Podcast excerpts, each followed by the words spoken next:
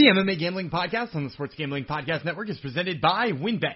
Get started today and you'll get a risk-free bet of up to $500.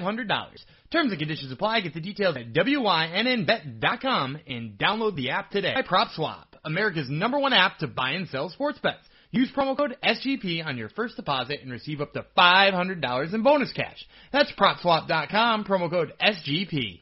And finally, we're also brought to you by Underdog Fantasy. Sign up at UnderdogFantasy.com with promo code SGPN and receive a free $25 entry to use in the Best Ball Mania 2 for a chance to win $1 million. And make sure to tune in to Draft Day on 7/13, that's July 13th, where Ryan Kramer will attempt to draft for 24 hours straight. That's right, it's crazy, and you can get all that goodness with UnderdogFantasy.com. And, of course, also don't forget to download the SGPN app in the App Store or Google Play Store, wherever it is you download your apps.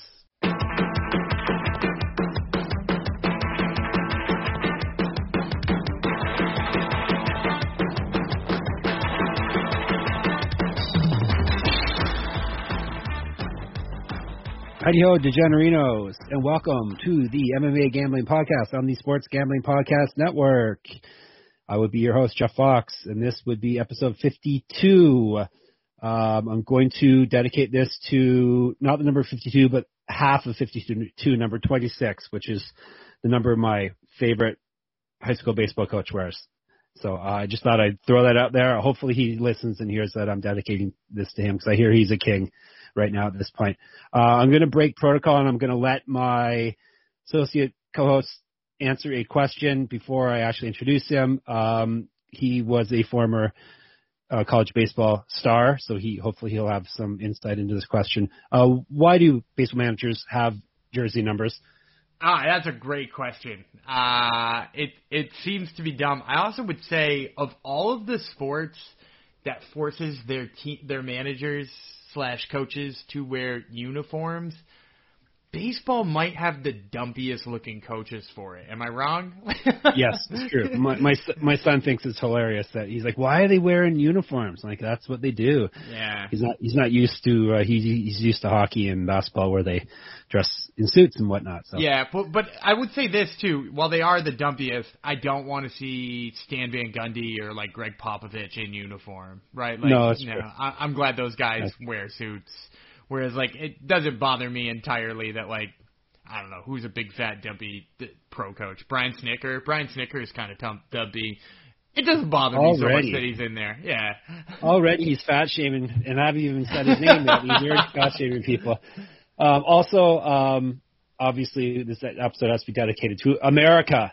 Since it is the 4th of July, happy birthday to all you Americans down there, I assume. Being a Canadian, I can just assume you're probably this is how I assume you celebrate 4th of July. Possum pie, moonshine, blowing things up, maybe like invading a country or two, that type of thing in your spare time, shooting firearms in the air. Am I right?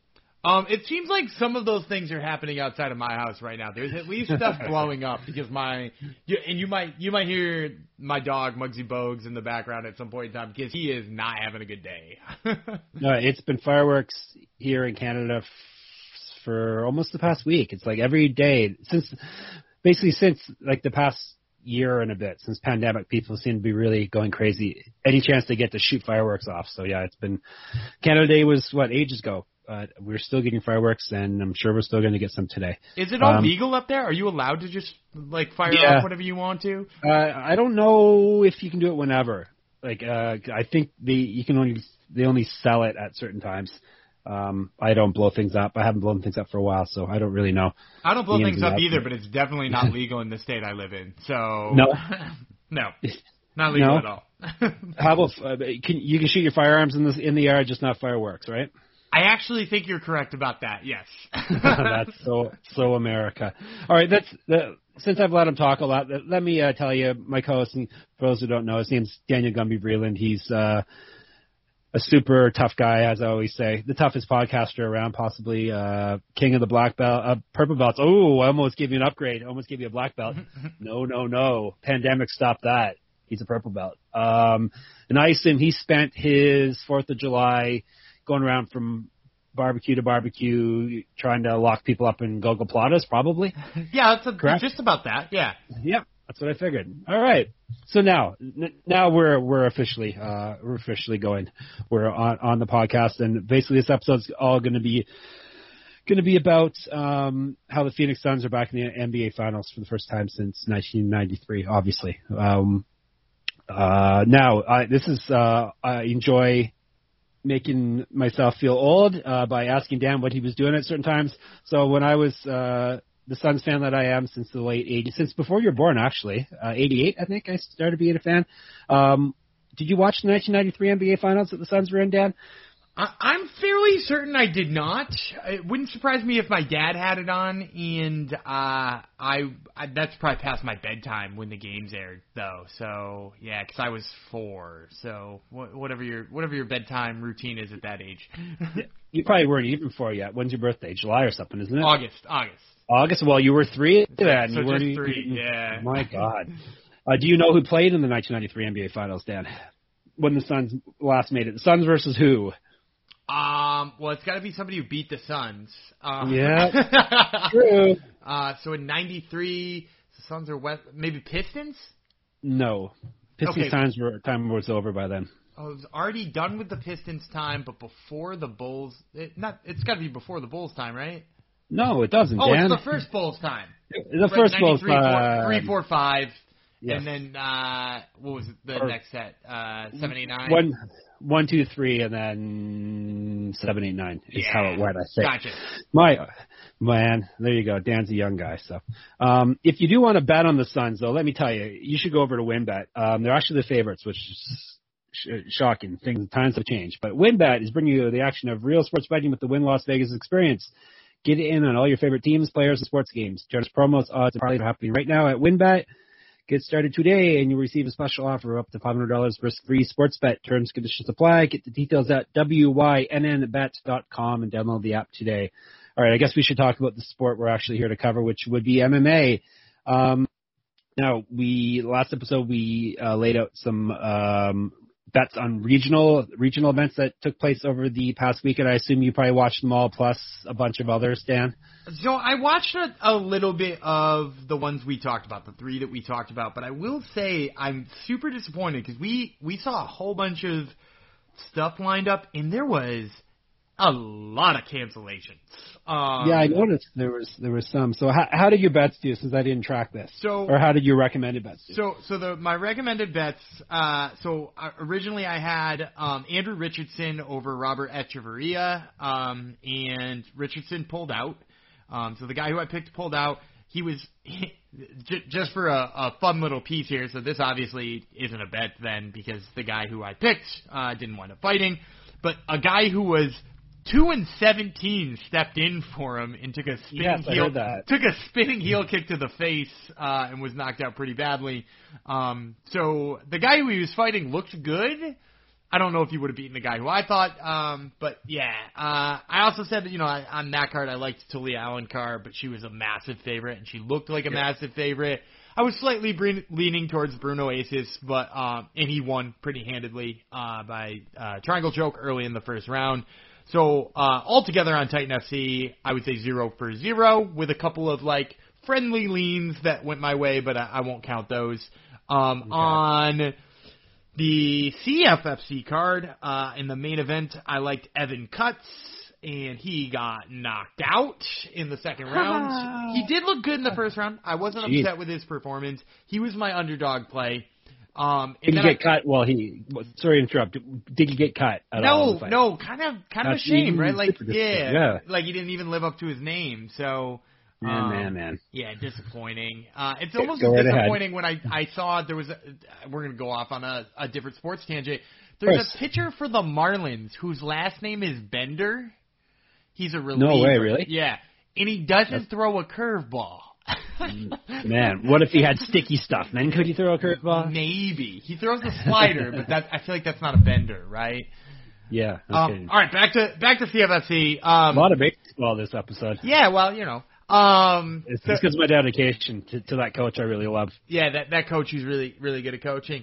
So CFFC, my other bet was Solomon Renfro, who I said is probably the guy closest to the UFC out of all the ones we were talking about. He knocked a dude out with a jab, which is pretty damn impressive. That's Anderson Silva there for you. Yeah, and he looked really good.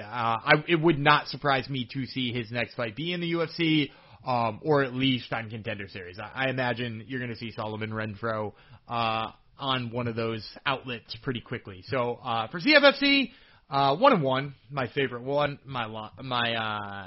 my underdog lost. And then if we flip it over to the last and final one, which was LFA, my first bet was I liked Marcus Perez over Cristiano Froelich. Marcus Perez, you might remember, is the guy with the Joker makeup. There's no reason why that fight was canceled according to Tapology, but it was. So I don't know which of them fell out or which of them got sick or what. But that fight fell out, so didn't get that one either. And then I had in the main event Charles Johnson over Yuma Horiguchi, who won by split decision in a very close five-round fight. But that gives me a win on that one as well, which puts me at 1-0 in that one. So out of my five recommended plays for those three cards, it wound up being 2-1, which is kind of disappointing when you had five of them in there. I also said Christian Natividad was a guy to keep an eye on, and he looked pretty good at flyweight, too. He picked up a win, and he is, again, in some way related to the other Natividad in the UFC, but I have no idea how. My friendly leans all look good, and I went 2-1 otherwise with just the underdog losing, but this is kind of what I said about when you bet regional level MMA, is that there's not a lot of underdog winners. You sort of have to pick your spots here because the guys who are supposed to win usually win for the most part. And it's not even all that much of an indictment on the regional circuit or on the matchmaking. It's just like you usually know who the guy is in the lower levels of the sport. There's less parity, I guess. Yep. Very true. And then also how do you do with your Metamorphos Fighting Championship Time of the Best 2 picks? Time of the Best 2. I believe was that did you miss that one? Was that the one you tried to burn me on last time? You like no, it was another one. This one was in St. Petersburg, Russia. Time of the Best 2. Time of the Best 2. If you go to if you go to Sherdog, it's crazy. First of all, it's crazy about the number of events that go on, and then there's some crazy names too. I just got the intern on pulling that one up while we were doing this, and the poster is very nice. Oh yeah, I didn't see the poster. Yeah, okay.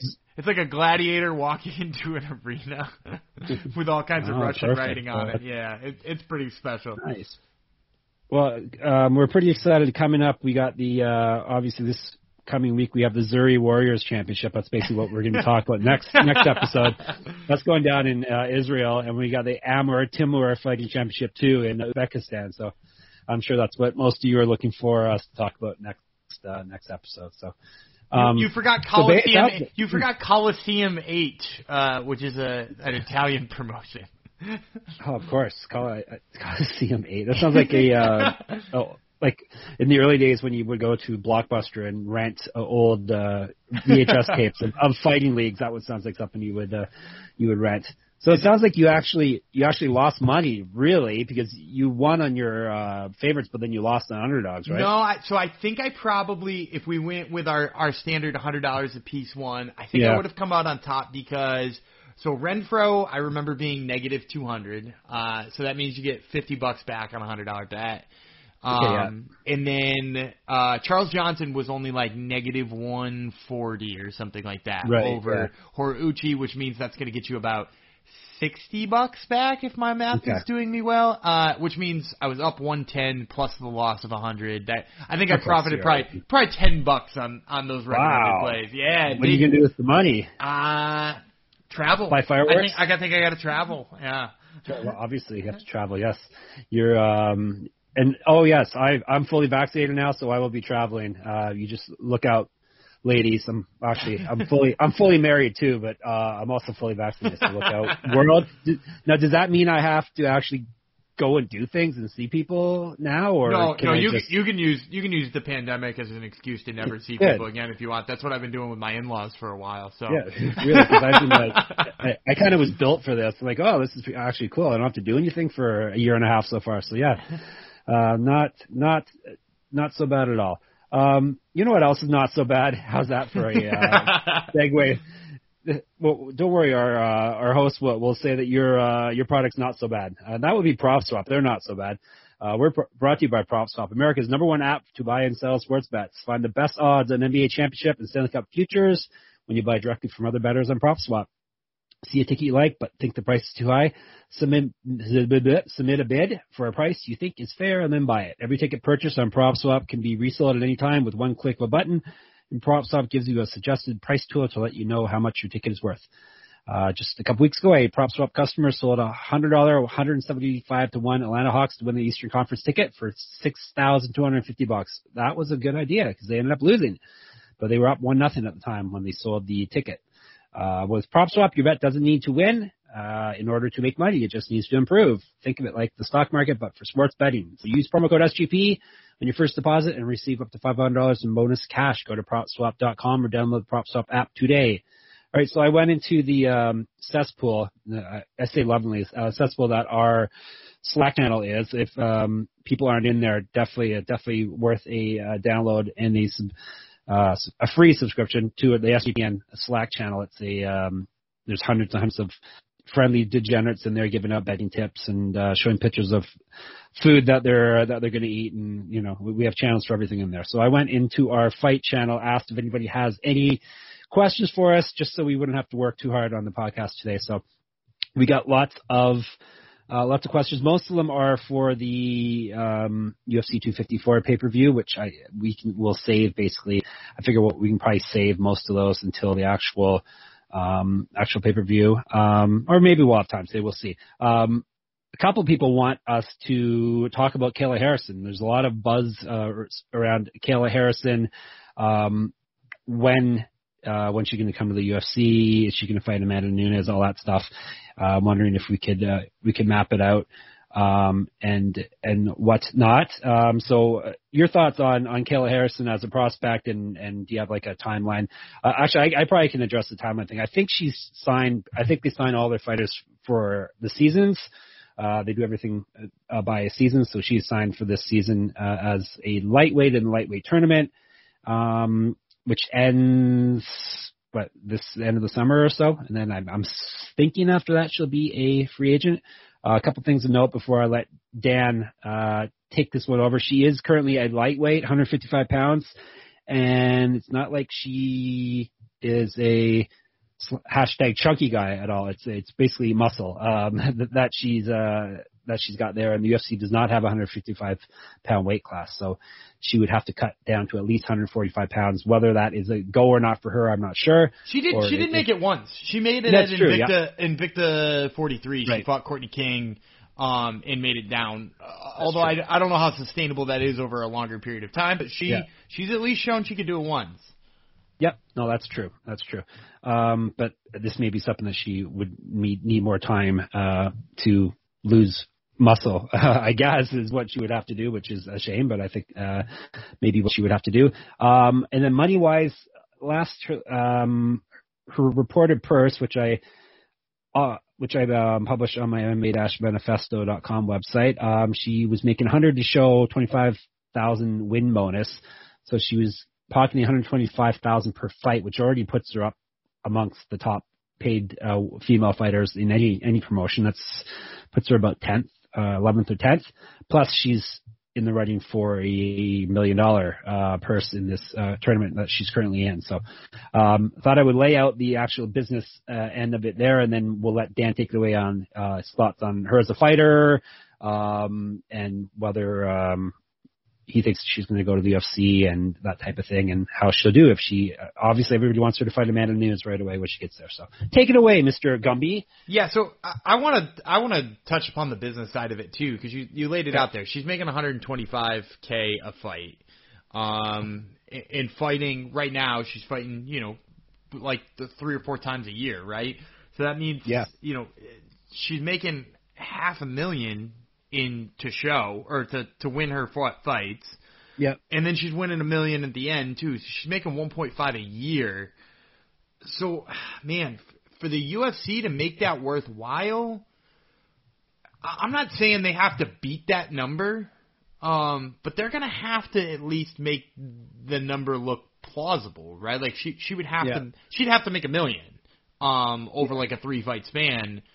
So I don't know that they're going to feel like the bottom line is there for Kayla Harrison apart from like one fight. You know what I mean? Like after that Amanda Nunes fight, if she loses, what are you going to do with her? You're going to have her, you're going to re-sign Megan Anderson and have her fight Megan Anderson? Like that's not selling.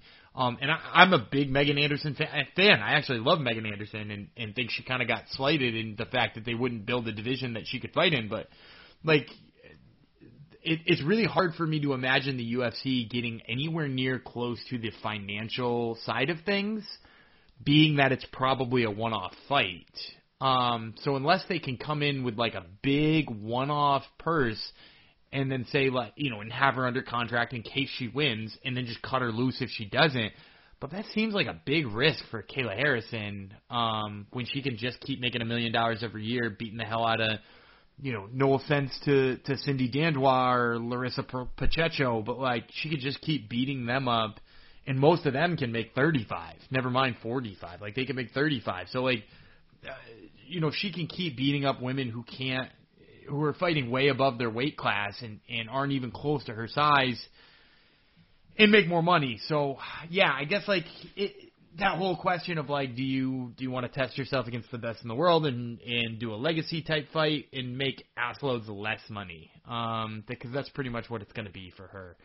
So, yeah, like, do you think the UFC comes even close to that price tag to lure away? Yeah, that's the thing.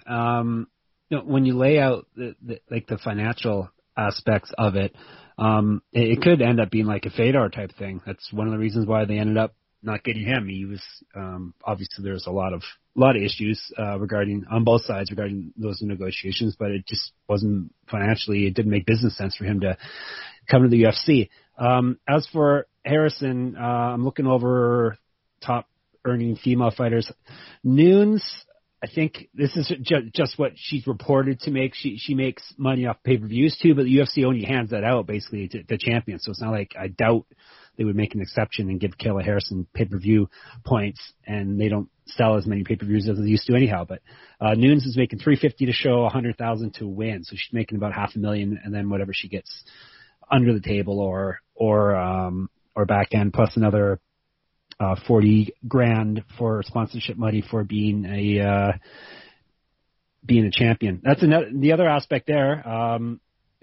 Who knows what kind of sponsorship? Do they allow sponsorships? They have like a little tiny patch. So okay, like you get like one sponsor and that's it. Okay. But like that, you know, even if she's getting some there, and we can, you know, like just call that a moot point. Yeah. You're right. Amanda Nunes is making twice as much as her in a fight, right? Because you said about $500,000, you know, and obviously we can't calculate the pay-per-view revenue, and Harrison wouldn't be getting that. But, like, also, how many times a year does Amanda Nunes fight, right? Like, she's fighting probably twice a year, right, at this point? Maybe at the most 3 times, whereas Harrison is being guaranteed 4, right? At least 4. So we're talking about the fact that if she's fighting 4 and Nunes is fighting 2, they're making the same amount.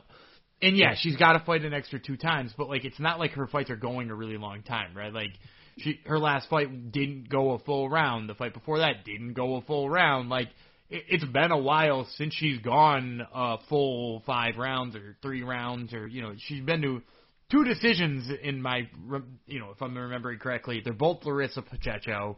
And, like, so, like, she's able to turn around quickly and fight more times than Amanda Nunes. So, yeah, like, I don't know. I just don't see the financials working out, I guess, is my first point. Now, if we do want to talk about the actual fighting, here's what I would say about my read on Kayla Harrison at this point in time. And I'm going to make a comparison this is meant to be flattering, but people who are newer to the sport are going to feel that it is not. Please know that this comes from a flattering place. She feels a lot to me like Ronda Rousey does. For years, we talked about Ronda Rousey being this, like, you know, grappling god.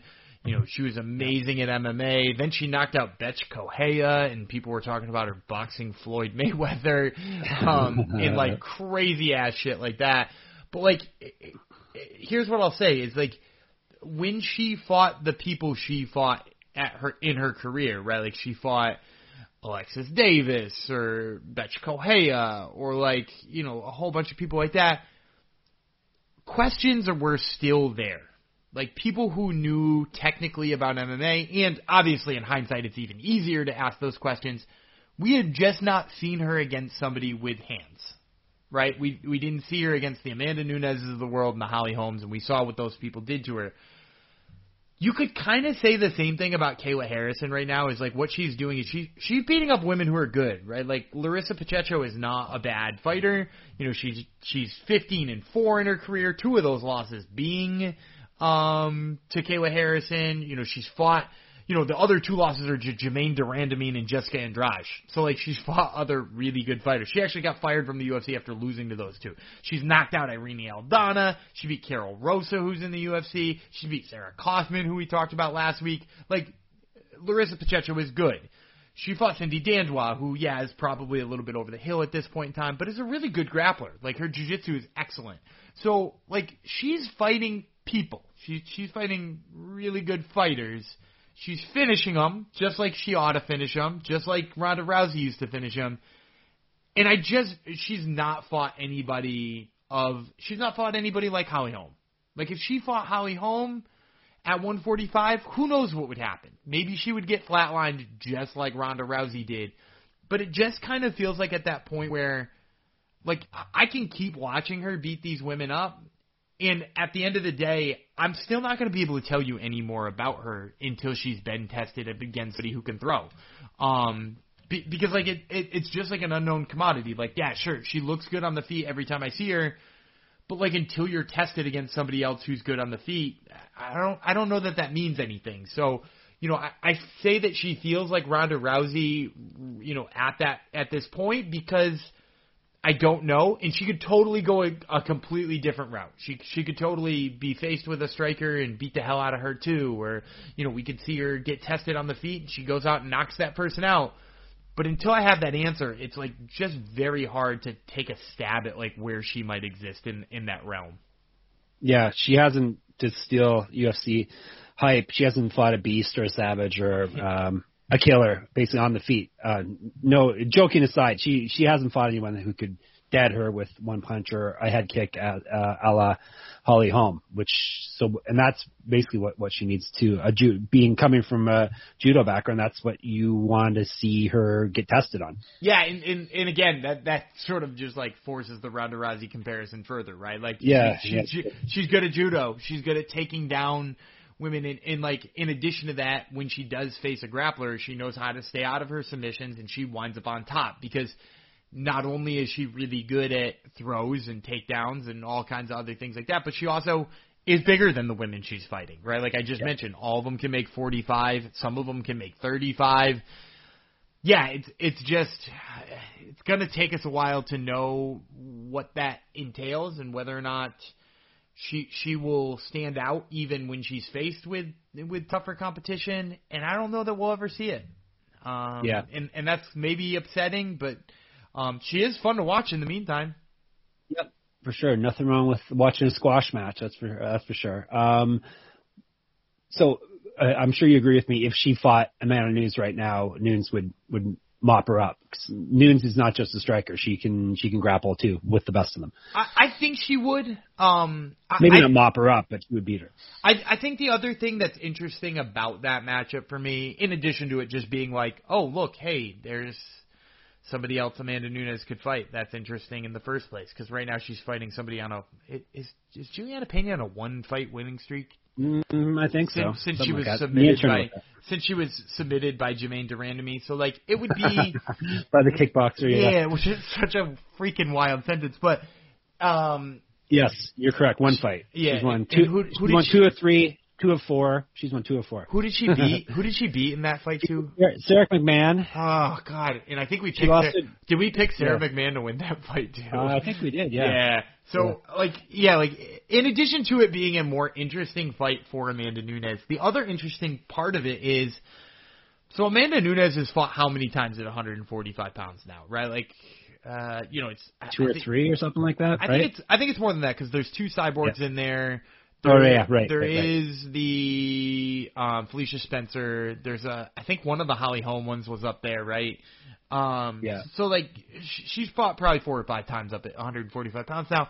With the exception of there's only 1 cyborg fight. I don't know why I said 2 cyborg fights. 1 cyborg fight.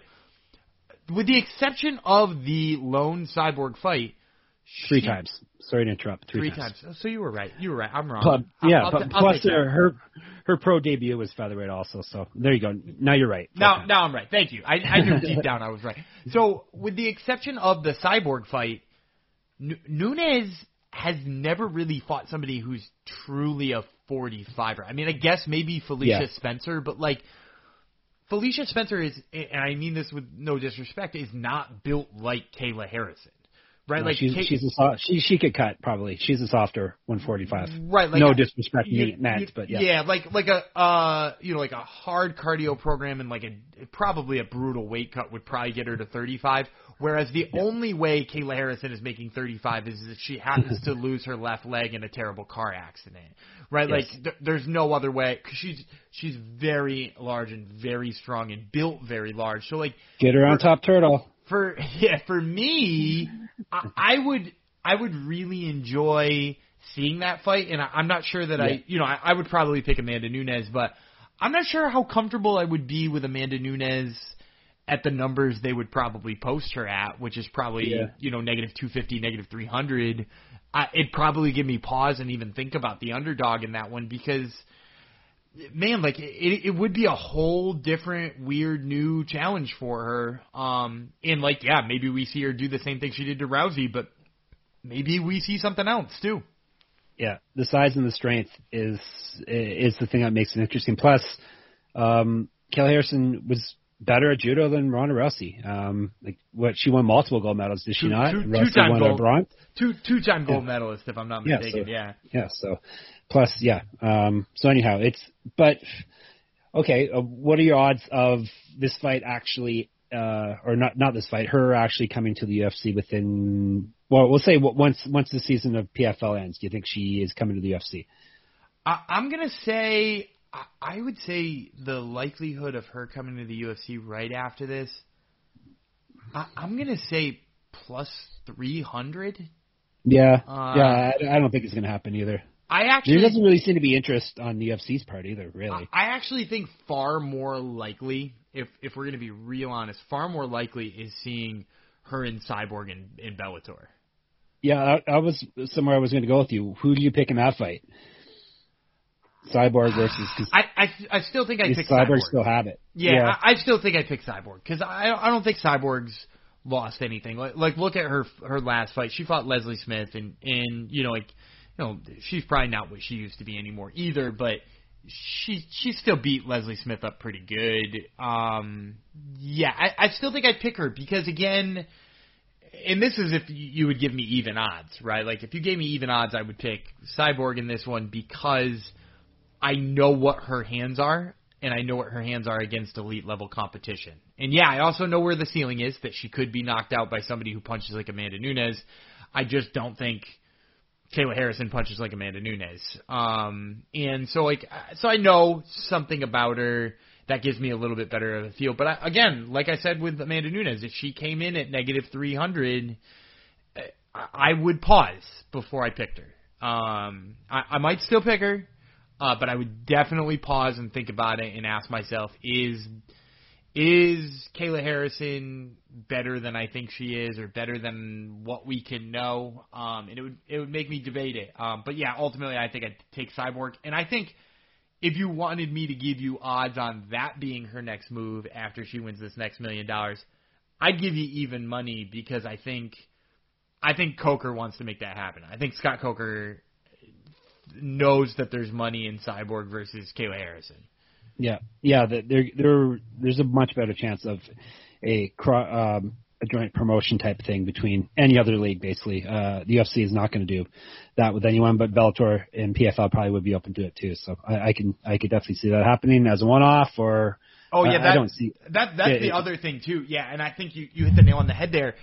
The one-off possibility is there with Bellator, right? Like they'll just promote her once and let her go back to doing PFL and win her change. And I can see the PFL people doing that. I can see them being a little bit hesitant now that they're on ESPN, but like, right? Yeah, like you're right too. Like whereas UFC, it might be a one-off fight, but they're gonna make sure that risk isn't on them. The risk is on Kayla.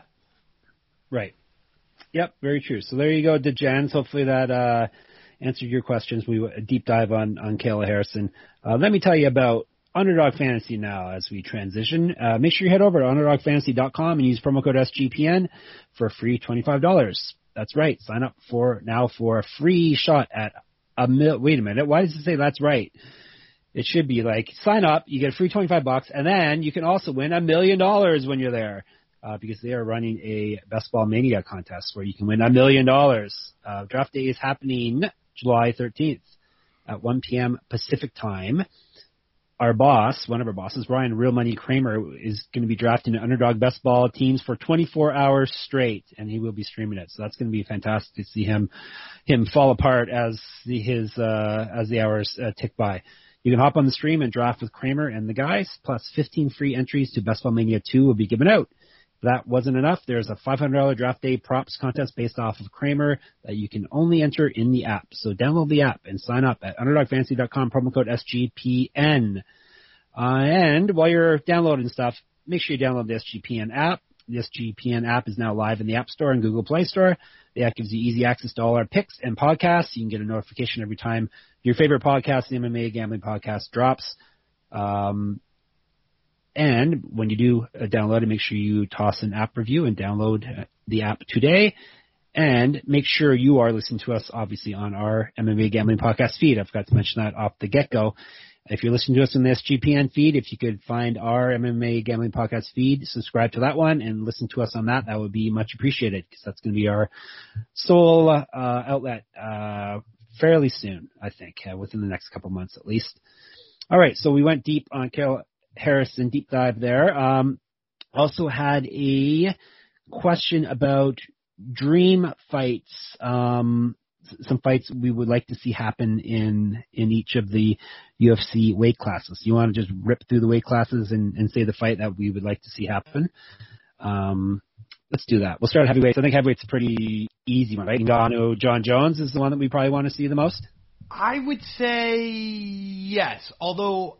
So I'll say this, too. So I do want, for instance, Ngannou versus John Jones. I think I probably want that more than anything. I am intrigued by Surreal Game versus Francis Ngannou because it just brings a slightly different level to what we're seeing because it's a very tactical guy versus Francis, and we haven't seen that approach against Francis, right? Like, who has Francis fought that has tried to take like a really technical approach to him other than the first Stipe fight where he just took him down, and this would be a different kind of technical approach here. So I'm interested in that one, but yes, I would say probably the fight I want to see the most at heavyweight right now are those two. Yeah. Or Jones basically versus anyone, any of the top heavyweights I would want to see at this point. I actually in the top even, 5 or so. Not even all the like.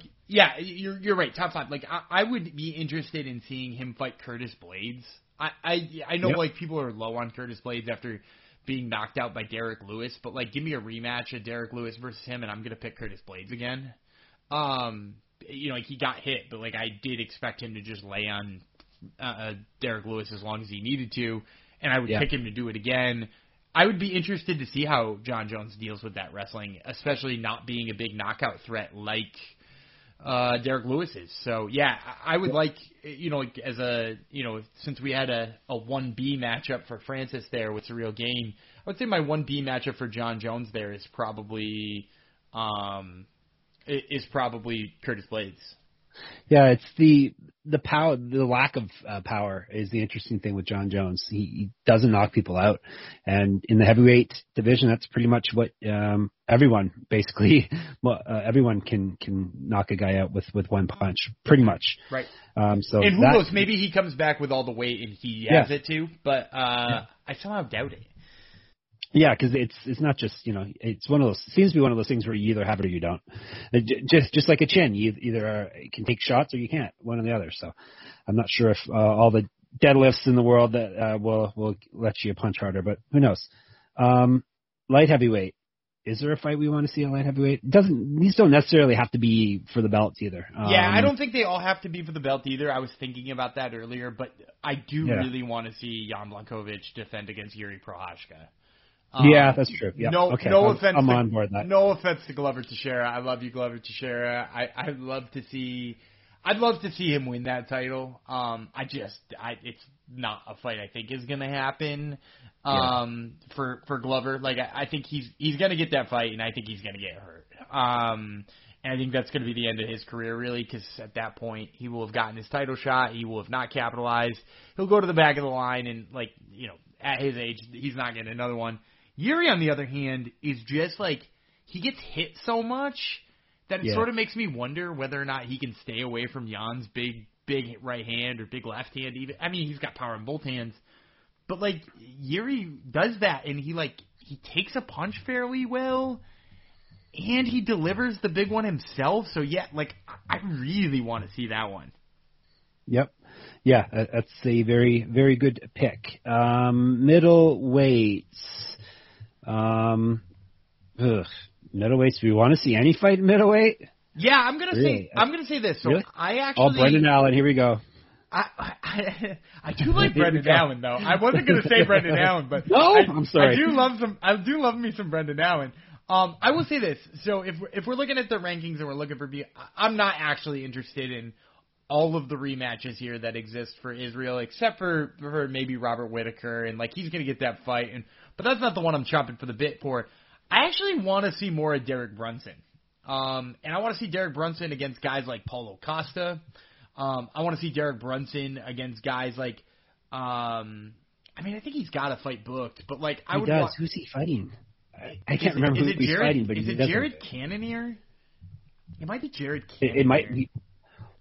We were talking about off air. Yeah, it was in the.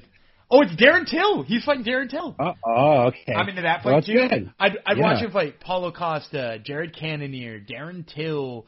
I wouldn't watch him fight Marvin Vettori, but that says more about Marvin Vettori than it does Derek Brunson. Oh, you're gonna make Marvin Vettori angry. Yeah. Oh, wait a minute. He already is angry. Never mind. I would watch Derek Brunson versus Uriah Hall too.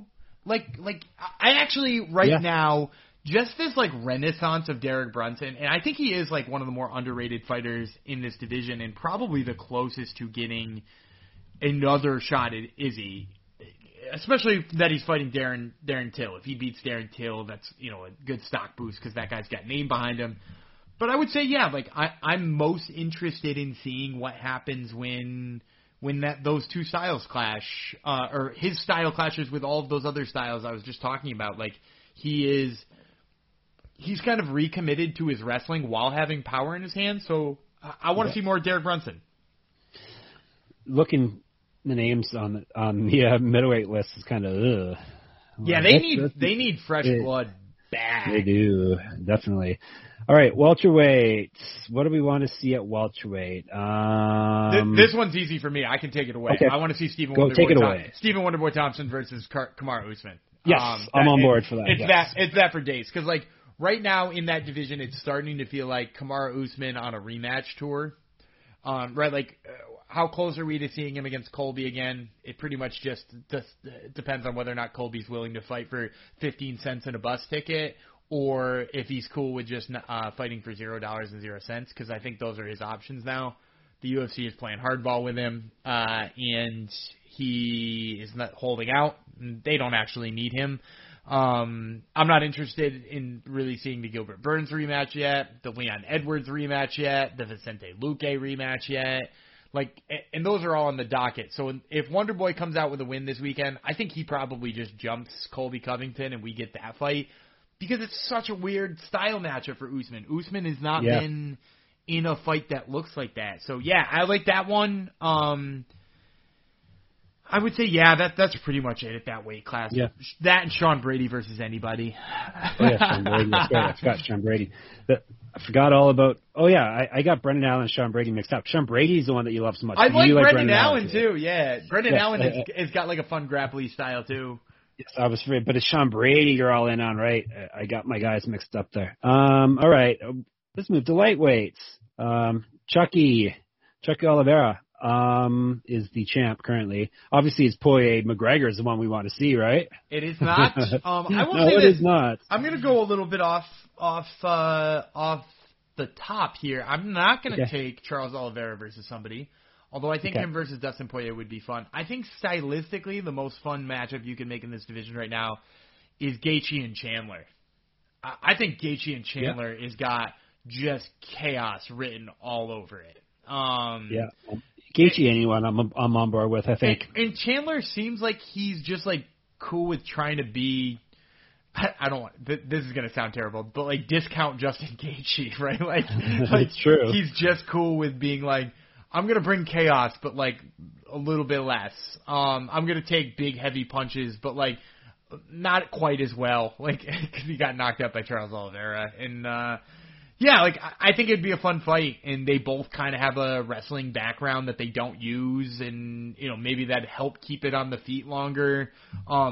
There's so many good fights in this division to happen if you go down to the bottom of the division of all those guys who are getting stalemated out and nobody's fighting them, like Arman Sakarian or Rafael Fiziev or. There's Brad Riddell is now in the rankings, but that dude has needed a big name. All of those type of guys could be in really fun matchups. For what it's worth, I'd watch Gregor Gillespie fight 100 more times. But I think ultimately what we're looking for here is if you're looking for the best top of the division matchup, I think that's it. Gregor Gillespie has fish to catch. He's not going to fight 100 more times. Sorry. No, that's sorry. Right. He's busy. He's the best fisherman in the UFC. Exactly. All right. Featherweights. Let me see. Let's see Ryan Hall fight anyone. I'd like to see him show up and his opponent show up on fight night and fight. But apparently he has another fight scheduled, right? It's this weekend. Oh, that's right. Yeah, hopefully it happens. Yeah, and that would be a good one too because I am pretty big on Ilia Topuria. Right. Yeah. That guy too, yes. All right, so what are you thinking for this weight class? There's a lot of interesting ones here. I think my go-to matchup in this division is I'm going to go with I want to see Giga Chikadze. Yep. And I want to see him fight Max Holloway. Yep. Holloway. After that last fight, woo. Right, because Holloway just he walked in there with a guy that everybody was saying, oh, the best boxer at featherweight, and then he just put it on him. And I actually think Giga is, he's got the kickboxing background. He's looked phenomenal on his feet. I think he's probably a better boxer than Calvin. And if we got to see him get in there with Max. I actually like that fight better than Yair Rodriguez versus Max Holloway because Yair Rodriguez kind of got outboxed by Chan Sung Jung, which I think people forget. He landed the big knockout with 1 second left or whatever. If Chan Sung Jung just didn't throw his last punch, he would have beat him. So I think Giga Chikadze, especially after that last performance against Max Holloway, I think would be a really really fun fight. The Rodriguez fight apparently they haven't rescheduled it yet, right? They're going to keep it intact. But not yet, but I think it's coming. Yeah. Okay. All right, so let's featherweight. Bantamweights. Bantamweights. Let me see. Not Sterling Yan. Well, just so the bell can go to the right person, I guess. We want to see that fight. That fight happen again. Who do we want to see at bantamweight? Do we want to see anyone at bantamweight? I guess you like some of the guys farther down, right? Yeah, so you kind of got to go farther down to get me one that I'm excited about here. I was thinking something with Kyler Phillips because Kyler Phillips is really fun, but I'm actually going to go with I want to see, and this fight isn't going to happen because one of them I believe is waiting in the wings for the Aljo Yan winner, but I want to see Corey Sandhagen. Well, I guess he's fighting T.J. Dillashaw first. Yes, yep. Then he'll be waiting in the wings because I think he's going to beat the hell out of Dillashaw. I want to see Corey Sandhagen fight Merab Dvalishvili. Ah, yes. Because Sandhagen had a little bit of trouble with Aljo, obviously, in the grappling, and he chalks that up to being in a bad mental space then, and he actually thinks he would defend that well. Better now. Merab has got really good takedowns, but doesn't hold people down particularly well. So I think, like, Sandhagen, who gets up pretty good out of bad situations, would be a really good test for him. And it would be interesting to see how he dealt with length, like Corey Sandhagen, because he's a really weird-shaped guy for bantamweight. So I'd like to see that one. And also, you know, like, if we're sticking with Kyler Phillips, I mean, like, I'd like to see Kyler Phillips against... Man, it's going to sound stupid jumping in this far up the division, but I would watch him against, like, Cody Garbrandt. Like, I think he would be really fun to watch because he's, like, elusive with, like, a little bit of wrestling. Like, I think him versus somebody like that, and we might be a few fights away from that, will be very exciting. Kyler Phillips has been on the Top Turtle MMA podcast, so his career is about to go off a cliff at any moment. So, see, the curse can't be real because both Merab Dvalishvili and Kyler Phillips have been on the show, and they're just rolling, man. That's true. So Kyler Phillips is fighting Julian Pavia next, right? Oh, yeah. Who is he supposed to fight? Because Sun fell out. So they were already moving him up the division like they all do. And then he fell out, and they had to fill in with a flyweight. So is that next weekend? It is the 24th. So soon. Wait a little bit later. Yeah. Sandhagen Dillashaw. All right. Flyweights. We got a new champ at the flyweight division. The guy we were expecting, Askarov's got another fight booked though. He's fighting Alex Perez, right? Yeah, which is actually a fun fight, and I actually think it's number one contender, right? It's got to be a number one contender fight, and the interesting thing for that is. Man, I don't know that Alex Perez is outmatched in that fight either. And it would be interesting. Do you think they would give Alex Perez another title shot if he won that? Different champ, so now, so maybe. He didn't do so hot against Figueiredo. How long that fight was very fast. He has a better chance, obviously, now Moreno's champ and not Figueiredo, so... I'm just worried that they're going to go Figueiredo Moreno again, part three, because now that the next two guys in line, Askarov and Perez, are matched up. So I hope they're not leaning towards that. I hope they're just going to sit Moreno off to the side until one of the Askarov or Alex Perez wins that fight and steps up. Yeah, I think that move was a move of being like, should we use Askarov right now? Let's let him fight, and if it goes badly and Askarov doesn't look marketable or doesn't look like he's going to be an actual good fight for Moreno, then we just book the trilogy. And meanwhile, if he looks good enough, we'll just go with him. It sort of feels to me the same way the Wonderboy Burns matchup works. If Wonderboy wins and looks good, they're like, oh, he'll fight Usman. And if not, we've got Colby sitting here. We can get him to fight. Yep. Yeah, it's always like they don't have to. Like I've said in the past, they don't have to announce these fights. They can kind of sit back and wait till things shake out. They're not under any obligation to announce title fights like 4 months in advance or whatever. So, all right, moving to women's. I guess Amanda Nunes, we can make her if we're going to use her, we can make it feather/bantamweight.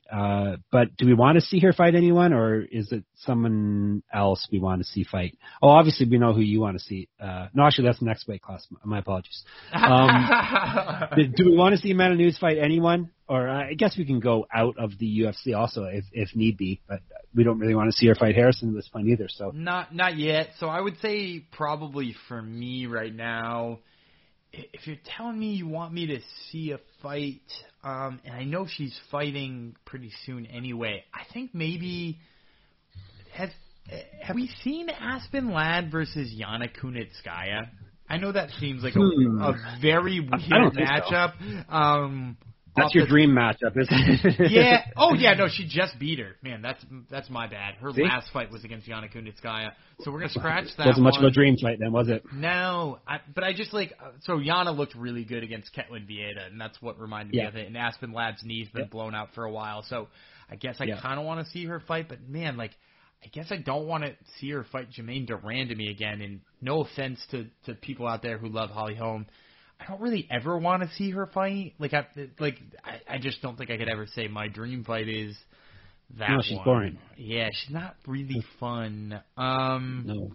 Man, we'd have to go down. Maybe do I want to see Macy Chason fight somebody? God, this is... Yeah, she's fun. Yeah, it's hard. Maybe just going this weight class. Macy Chason versus Yana Kunitskaya. Who is Yana Kunitskaya fighting next? Like, I know she is fighting someone. Yeah, she has a fight coming on. I don't know. Irene Aldana. That's a good fight. Yeah, we'll take it. Let's see that one. Yeah, sure. Yeah, this is kind of sad. I guess that's what Amanda Nunes has done basically. You made everyone look mediocre. You can blame her a little bit too, but you can also blame the fact that like a lot of the better challengers at 35 have all dropped to 25. You know what I mean? Like, if you can, you go down. Let's go to 25 then, Dan.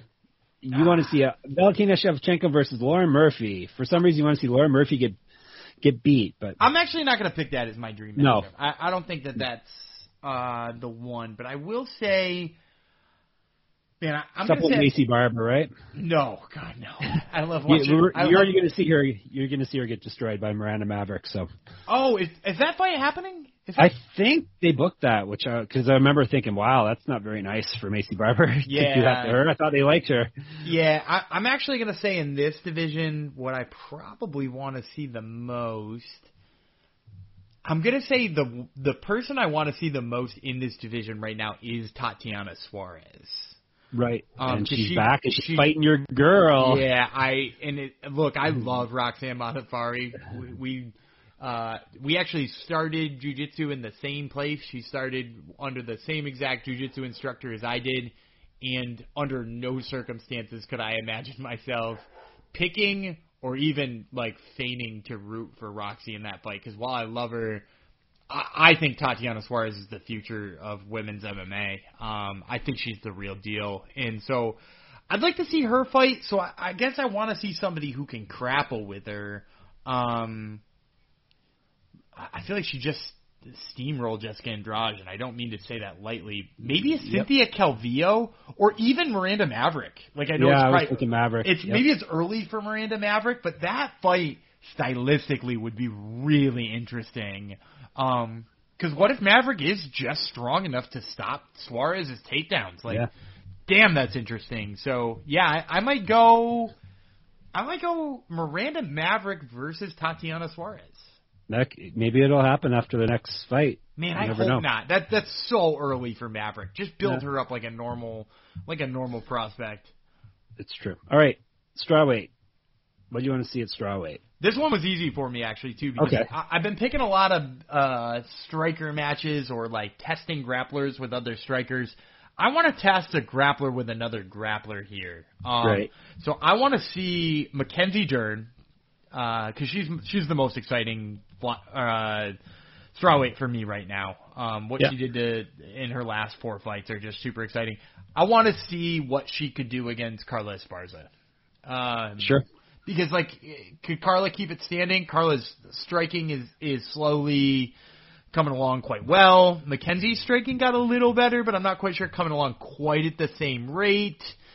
If it does get to the ground, I think it heavily favors Dern, but I don't know that her wrestling is good enough to get it to the ground. Would, Esparza be dumb enough to jump in her guard? Like, I don't know all of these questions, and I think it would be super, super interesting across the board there. So, yeah, I like that one a lot. I'll also say I'm ready for Weili Zhang versus Joanna Jędrzejczyk, too. I think that should headline a Fight Night card sometime soon. That works too. And then finally, the 108, that's a record-breaking fight. I think obviously the fight that would do the best for them right now is McGregor Diaz, sadly, but I think that would be their top fight at this point. Yeah, I think you're right. I think like the biggest money fight would probably be McGregor-Diaz still. And with both of them coming off of big losing streaks, they can still cash that check, right? Like, isn't that crazy that like both of them, you know, like what does Diaz have one win in like the last 5 years, and it's Anthony Pettis who's coming off back-to-back losses to guys nobody has ever heard of. No offense to Clay Collard or Manfio Rauschman. I haven't heard of him. I know Clay Collard. I do know Clay Collard. He had a good boxing career for a little bit, but like, no offense to either of those two guys, but those guys also beat Anthony Pettis, and that's all Nate Diaz has got. But for some reason, him and Connor coming off of three straight losses would still do mega bucks. So I think if you're thinking for just like a fun super fight, I mean, Connor's still the biggest name in the sport. There's a reason why everybody's talking about him this week, and most of the questions you got in that little mailbag are about him. Yep, that is true. What about GSP Habib? I'm interested, but I will say this. I'm less interested in having seen Habib around lately. Like, first of all, you keep seeing GSP do advertisements for what it's usually gambling stuff. It's usually gambling stuff. There was one beer company that I almost said the name of, but then I didn't because they don't sponsor our show ever. So he's doing advertisements all the time. Habib looks like he's gained weight, and like that to me says like he is actually done. Sounds like he is, yeah. And if that's the case, I don't want to see it. Like, I wanted to see it when they were both there.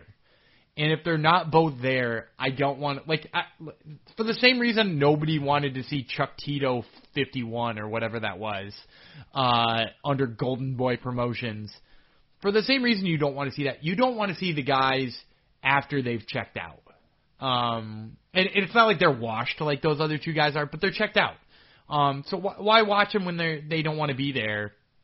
It's not going to be what you wanted it to be.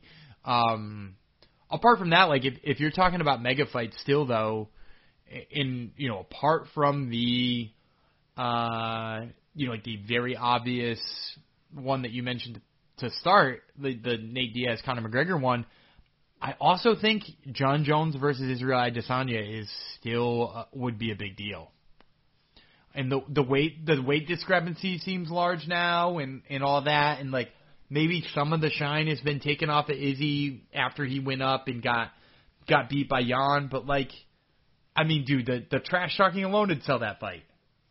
Would that do better than Jones and Ngannou for the heavyweight championship? No, I don't think so. I think Ngannou is such a big draw right now, and the fact that we wouldn't have questions about like, well, we've seen Izzy move up and it doesn't work. We still have the question with Jones. Like, is this a thing that is going to be successful, or is he just going to get punched in the head really hard? And I think some people want him to see him get punched in the head really hard. So, I think with all of those questions needing to be answered rather than partially having already be answered, I think Ngannou versus Jones still does better. Yeah, so McGregor versus pretty much anyone outdraws it, that Jones and Ngannou, though, right? Yeah, I think him versus – well, maybe not anybody. No, like, him versus Diaz, him versus Masvidal, him versus someone for the belt. If somehow he talked his way into an Usman fight. Right. I mean, like him versus Colby would probably sell really well. As much as I loathe the character that Colby Covington is, like – and – personally, I don't find his style all that visually appealing to watch either. I still think Connor versus him in the lead up would do really good numbers. I'm trying to think of other lightweights that maybe would sell well with Connor. Like, I don't know that there's anybody in there either, other than like obviously the Poirier fight right now. But if he for some reason won the Poirier fight, him versus Oliveira will do well. But I think you're right. I think Connor versus just about anybody is going to outsell any other fight. Yep. What do you think is the biggest women's fight they could put on at this point? I think as much as I do not care to see it, Yeah. I think Valentina Shevchenko versus Amanda Nunes 3. Yeah, I guess so. Like, and I don't want to see it. I also think if you did bring Kayla Harrison over, just to bring it back to our early talk, I think it would sell really well. That might even sell better because it's not a trilogy fight that's 2-0. And there's, like I said before with the John Jones thing, there's a question that needs to be answered. And I think that helps all the time. So I think maybe that, I'm thinking right now, I don't think Rose trying to go up and challenge Shevchenko does really good numbers, right? Like, that doesn't feel that way, or like now that Whaley's been knocked out, I don't think her going up and fighting Shevchenko does anything either. So that pretty much only leaves you with like a title match versus title match with Nunes and Shevchenko. Yep, that's true. Yeah, I think we can put this one to bed. I think we answered all you degens questions. So anyone who's listening, who's not on our Slack channel, definitely go in there. It's a fun, friendly place for whatever you like to gamble on. There's or if you like to eat food, or drink liquor. There's a liquor channel and a food channel. So head on in there. So obviously we're heading on into UFC 264. Our next episode, which will drop Wednesday night, will be highlighting this coming weekends, UFC 264, which will be Dustin Poirier versus Conor McGregor, Gilbert Burns versus Stephen Thompson, Tai Tuivasa versus Greg Hardy, Irene Aldana versus Yana Kunitskaya, and Sean O'Malley versus Chris Moutinho. One of the questions we had is, why is the People's Main Event, Nico Price versus Michelle Pereira, why is that not on the pay-per-view instead of the female fight? I'm so glad he actually asked that. There's a really good reason why. If you notice, the UFC does a phenomenal job of making the last free thing that you see right before you will have to pay money be absolutely bonkers. If you can go back and look over history, look for the last fight before a pay-per-view starts. Almost all the time, almost unanimously, it is a very exciting fight to watch. And Nico Price versus Michelle Pereira is going to be weird and crazy. And they can throw up 30 advertisements for the pay-per-view during that fight because it probably will take a while as well. And that just means like it's going to bring the casual fan who is like, I don't really watch UFC because all they do is hug each other and it's dumb. And then they see Nico Price karate kick somebody in the middle of them doing a backflip, and they're like, actually, this might be something I need to pay for. Then they get, like, exactly what they came for with that women's fight. Yeah. Now, this is that's the co-main event of the prelims. The Carlos Condit, Max Griffin is the main event. But that's also going to be good. That's going to be, that one's going to be so good, too.